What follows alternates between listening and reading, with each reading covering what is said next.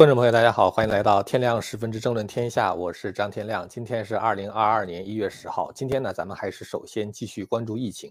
天津呢，目前已经发现的感染人数是四十人。当然呢，我对中共公布的数字一般都得乘以十，甚至乘以一百。昨天呢，给大家看了一篇《华尔街日报》的报道，就是天津最开始检测出的阳性的那两个人呢，其实已经是传播到第三代了。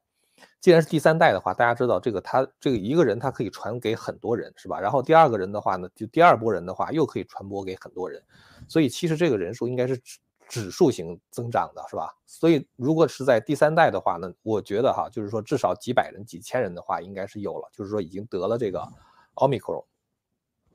这个呢就意味着说社区传播呢早已经开始，就早就已经开始了。所以说感染人数绝不会是官方公布的这么四十个人而已。今天我看到一个推文哈，说奥密克戎这种病毒呢，其实是解药而不是毒药。这个呢是一个学医的人讲的。为什么这样讲呢？就是说，因为奥密克戎它的感染率很高，传播很快，但是呢它的住院率和死亡率都很低，所以它的免疫效果的话呢，比现在或者是将来所有的疫苗都管用。那么现在天津的这种病毒的话呢，就是奥密克戎。因为你一旦就是说得了这个病以后的话呢，因为呃，你自身的免疫力的话，它会去跟这个病毒去去去作战嘛。所以，当你得了一个就是说重症跟死亡率都比较低，但是呢又跟原来的那个病毒非常相像的那种病毒的话呢，那么你就会产生这种自然的免疫力。这种自然免疫力的话，它比任何疫苗的免疫力效果都要好。大家知道，其实疫苗的话呢，它也不过就是把病毒经过灭活啊，或者是就是说经过。某些这种处理吧，然后的话打到你身体里边，其实也是给你身体里边注射了病毒，对吧？只不过它的毒性没有那么烈而已。这就是为什么很多人在注射了疫苗之后的话，可能会出现这个发烧啊，什么四肢酸软无力啊。呃，或者是就感觉非常累啊，什么之类的这样的反应，就是因为它确实是把病毒打到了身体里啊，只不过那个病毒呢是经过处理的病毒。那么这个奥密克戎的话呢，几乎可以说是一种天然的经过处理的病毒，所以说它的流行的话呢，并不见得是坏事啊，很有可能是好事。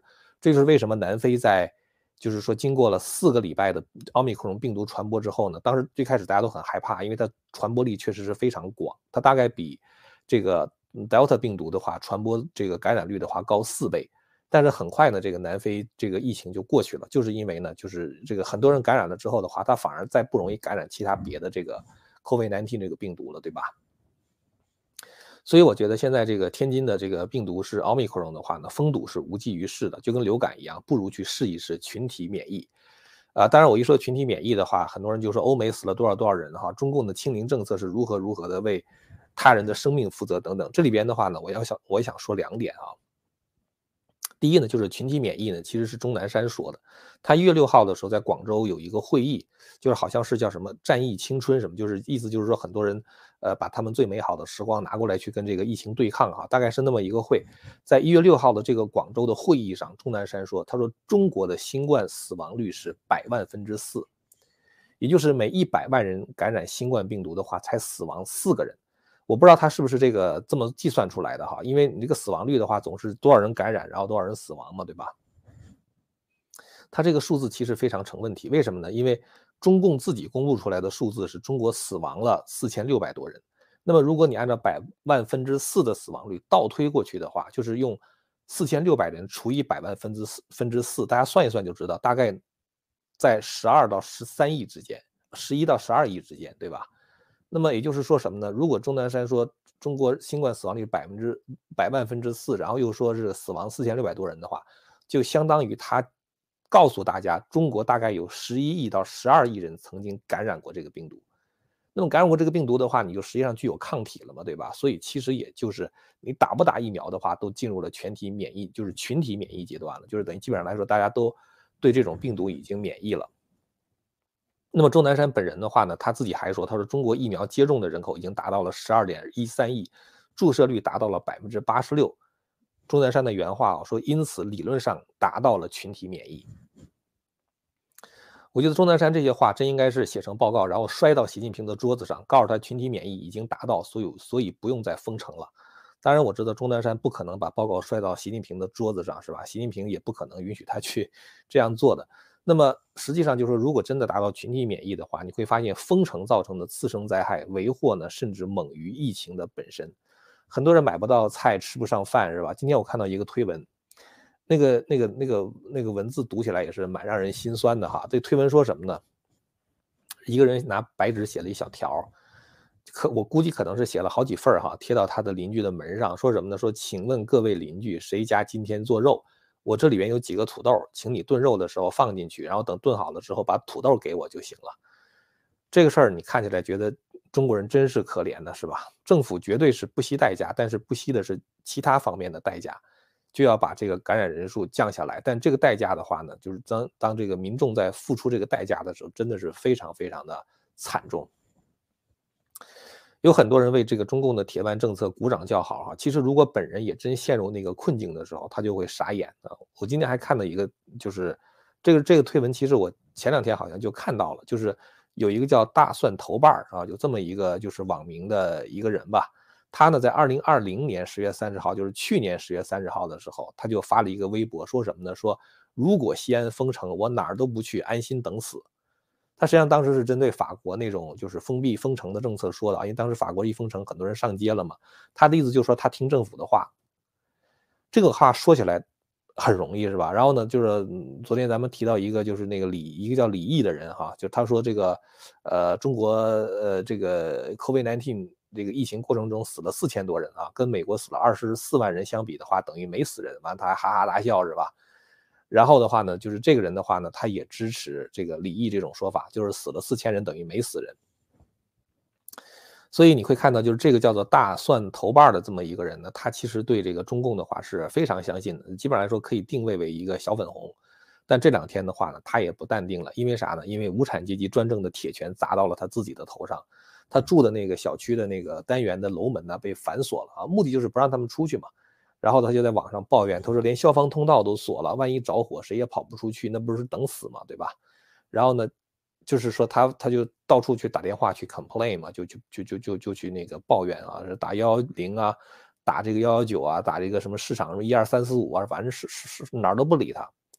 其实我也挺纳闷的哈，你把单元的大门这样从外面反锁上锁死的话，这里边的人买菜怎么办是吧？垃圾怎么扔？如果有人生了疾病的话怎么办是吧？啊，这个人的话，反正他原来是支持中共各样各种各样的铁腕政策，真的是封到他自己头上的时候，他就急了。然后呢，就有人在他的评论区里边回答说，就是死四千人，你不是说死四千人等于没死人吗？说多死你一个的话也无所谓了啊。然后还有一个人说，说你这是在给国家抹黑啊，给这个境外势力递刀啊，你这个汉奸。所以大家对他这种冷嘲热讽的话，就是他对别人的态度啊。现在这些东西终于回到了他自己的身上。我不知道他看这种留言的话，到底会是什么反应啊？其实我觉得咱们每一个人呢。在说话的时候，哈，这说什么做什么的时候，都应该想一想，就是如果你换到对方的位置，你会希望自己如何被对待啊？这种这种就是呃，就是这种境遇哈，就是在这个政治学上有一个专门的说法，叫做无知之幕。什么叫无知之幕呢？无知之幕的话呢，就是说，呃，假设你不知道在。就是这个场景中哈，假如说双方这个有不同的这种这种冲突，那么你不知道你到底是处在哪一方，这个时候呢，由你来设计制度，就是那么你希望就是说你应该如何被对待，那这种东西的话呢，它就叫做无知之幕啊，就是比如说设想是在一个奴隶社会啊，这个社会中呢有百分之五十的人都是奴隶，那么那在你设计这个社会制度的时候，你不知道你到底会不会是奴隶哈，那么你就想象一下。在你设计这个社会的时候，你应该如何设计这个制度啊？就作为一个奴隶的话，应该如何被对待？当一个人如果一旦真的能够把这个无知之幕，呃，就是这样的概念植入自己心里的时候，哈，我觉得他在，呃，做一些这个决策的时候，或者说一些话的时候，就不会那么冷嘲热讽啊，就不会那么冷血。所以我真的是觉得，这个在。这样的一个社会里边，每一个人的话呢，都能够站在别人的角度上去考虑问题啊，这样的话，这个社会才会比较健康，而不是说看到别人不幸的时候，反而是让自己的这种优越感爆棚，是吧？反而觉得自己就是高人一等。这种情况的话，我觉得，其实我看到这种人，我觉得他是非常非常可恨的。其实像美国这样的陪审团制度，它也是基于这样的考量，就是选择这个社会上最普通的人啊，组成十二个人的陪审团去聆听法庭的辩论。每个人的话，在最后决定这个被告是否有罪的时候，都应该想一想，如果自己是处在这个被告的位置上，到底应不应该去承担罪责？这样的话就能够保证这个审判结果基本上是公平啊，这就是无知之幕的一个具体的应用嘛。那些为中共的措施鼓掌叫好的人，哈，这两天我不知道这个这个大家知不知道，西安的话呢，在打击一个生鲜配送的公司，那个公司呢叫做盒马，这个盒马不是动物园的那个大河马哈，它是那个饭盒的盒啊，这个就是一匹马两匹马的马，就就是盒盒马。为什么呢？因为这个盒马它是一个生鲜配送的公司，这个公司呢，它就是因为政府现在的很多调配蔬菜啊，或者是这个食品呢都不利，这个盒马公司的话呢，就想方设法的去这个调来平价的蔬菜，然后的话呢，给这个居民楼配送，这样的话就极大的方便了这个民众的生活，所以呢，就是说大家就当然就对这个盒马公司印象特别好了，是吧？甚至是住在它配送区的话，说自己住在河里啊，就很骄傲。结果的话呢，这就动了中共的奶酪了，是吧？那西安的监管部门的话，就对盒马的这个分公司呢进行调查啊，说他在这个操作台上啊放了放有未经清洗的鸡蛋啊，面包跟工作人员的工作人员的衣物混合放在一块不符合规范等等，就被立案查处啊。就你看这个你就知道特别的这个中共特别不讲理，是吧？这个事情就在网上引起了一片的怒骂之声啊，就认为盒马在疫情期间能够为不便外出采买的消费者提供服务，已经是。很大的便利了啊，这是已经是这个一个良心商户了，是吧？不应该是因为这些无所无关紧要的消息被被就是无关紧要的这个原因被查处。昨天呢，我做节目的时候提到俞敏洪哈，他抱着一种理想主义啊，希望能够对做对这个社会有益的事情。我昨天就说了，你越这么做，中共越恨你啊，越想要整你。因为比如说大家日子都很苦，是吧？你去帮助人大家，那么大家就会很感激你，那么你在大家心目中的威望呢就会变得很高。中共肯定会认为你在跟党争夺群众，是吧？党解决不了的问题被你解决了，是吧？你让党情何以堪，是吧？你让党的面子往哪放呢？所以这两天你会看到，就是微博中流传一段影片，哈，就是防疫人员在向居民派发食物的时候，拿着食物不给你，然后呢就问你问那个话呢？什么话呢？这个居民就意识过来了，赶快说哦，感谢政府，感谢政府啊，就跟口令一样。完了之后的话，人家可以再把菜递给你。你说这个。你你不让人家去买菜，本身就是你政府的责任。现在现在反过来的话，你还让人感谢感谢政府是吧？而且你政府的钱哪来的？不都是大家纳税的吗？对吧？所以就是就是你会看到，就是中共的话呢，他垄断了所有的就是给你好处的权利。所以我就说，俞敏洪他想做点好事儿啊，或者盒马这个生鲜配送的这个公司想做点好事儿的话，在中共看来的话，你就挡了他们的财路了。而且你在跟他争夺群众嘛，在跟中共争夺群众嘛，是吧？所以你想一想，就是说你盒马这个公司平价卖菜，你让那些高价卖菜牟利的政府官员少挣多少钱，是吧？所以啊，真是就是说，在中共这样一个社会的话，做好人真的是特别的难。咱们下面说一个最近比较有争议的事儿哈，就一月十号清晨的时候呢，东吴证券首席经济学家叫任泽平啊，他在公众号。泽平宏观呢发布了一篇名为《解决低生育的办法找到了：中国生育报告》啊，这么一篇文章。这个文章的话呢，引用他的调查数据称说，低生育的主要原因是生养孩子成本太高，房价太高。就他做了一个问卷调查，就主要的原因是什么？就是不生孩子，就是一个是说养孩子成本高，再一个说房子太贵。他说怎么办呢？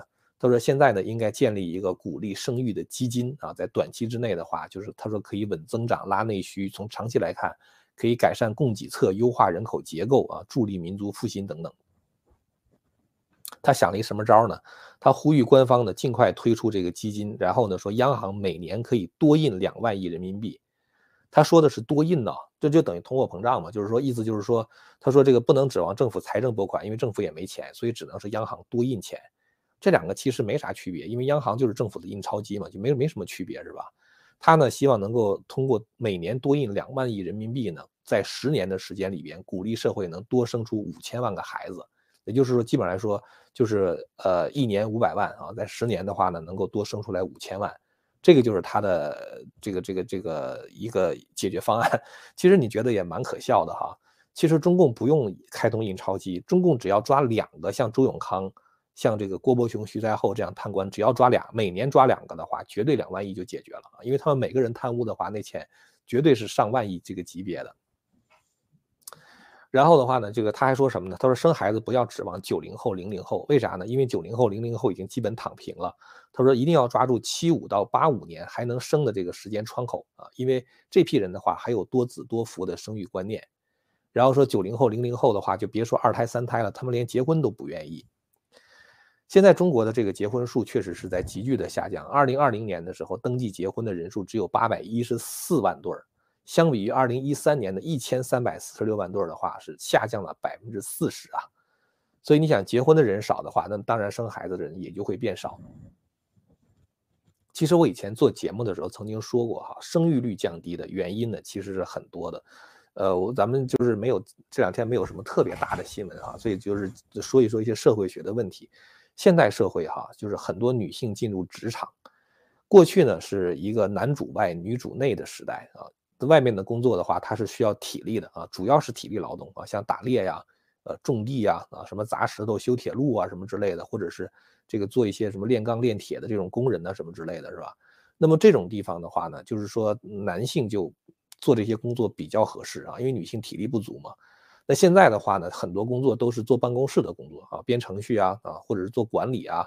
呃，做做文秘工作呀，啊，这个这个做做报表啊，什么之类的，是吧？那包做过做做会计啊，做律师啊，什么之类的，这种事情的话呢，女性从体力上是完全胜任的。因为其实男女性这个差别的话，主要是体力上的差别嘛。这个聪明程度上其实没有什么特别大的差别，主要是体力差别。那么既然双方智力差不多的话，那么这些工作女性的体力能够胜任的话，当然就愿意到这个地方去工作嘛。甚至可能有的职位对于女性来说是更加合适的啊，比如说秘书啊啊，或者是公关呐，是类似于这种工作。那么一旦进入职场之后呢，女性她也会去追求事业的成功和社会的认可。那么她呢就不想花太多的时间在家相夫教子了，是吧？因为觉得好像她的先生在成长啊，然后就是说这个这个这个她自己在家里面天天就是没什么新鲜的变化，然后她先生可能会慢慢慢慢就就就看不上她了，是吧？这个是女性方面的话，她希望这个能够在社会上有所成就。当然还有很多男人啊，他们根本就无法独立承担养家糊口的责任。就是如果女性不工作的话，家里面钱不够花啊，这是第一点。第二点的话呢，可能还有很多的男人是用情不专的啊，就不知道什么时候就把他老婆给甩了。所以这样的话呢，让妻子也不敢依靠这样的男人，怕失去经济来源嘛。所以妻子也也要工作。所以实际上，这个社会走到这一步，无论是男人还是女人，都是有责任的啊。双方的话都是有责任的，并不是说完全是哪一方面的问题。其实我挺喜欢传统家庭那种就是结构的啊，或者是说这种分工的。它有一个很大的好处，就是母亲对子女的教育啊，因为可以有很多的时间去陪伴子女啊，可以教他们很多传统的理念。现在呢，父母都上班，那孩子没人管怎么办呢？就扔给学校。实际上的话，这个孩子一到学校之后的话，就被左派控制了啊，他就不像传统家庭的话，它属于 homeschooling 啊，就是说这个这个家长他起的这个作用更大一点。当然我说是这么说哈，我虽然喜欢这种就是就是就是你看这个这种传统家庭模式觉得很好很温馨是吧？但是现在社会也就这样了，根本呢也就无法再回到从前了。所以其实生育率低啊，它是一个社会学的问题，它不是说包括现在这种经济模式啊，这种社会运转的模式，它不是政府发钱就能解决的问题。就是我刚才说那几点，你政府发钱的话也解决不了。而且其实我觉得中国政府是不用花这个发钱的，为啥呢？因为中国现在不是有很多楼根本就卖不出去嘛，是吧？中国现在不是就国内现在有很多这个地产什么房地产开发商暴雷，因为很多楼盖的太多了。我看过一个数据，好像是说中国现在盖的楼啊。能够住多少人？大概好像能把三十亿人都装进去。就现在盖楼盖的实在是太多了啊，根本就卖不出去。其实我觉得政府可以这样说哈，说比如说你生个孩子啊，每一个孩子可以免费给你多少平米的住宅。比如说你现在是这个三口之家哈，一对夫妻带一个孩子，房子是八十平米。那如果你再生个孩子的话呢，就可以再给你免费的二十平米啊，你可以换一个一百平米的住宅。完了之后再加上给一些母亲更长时间的带薪产假等等啊。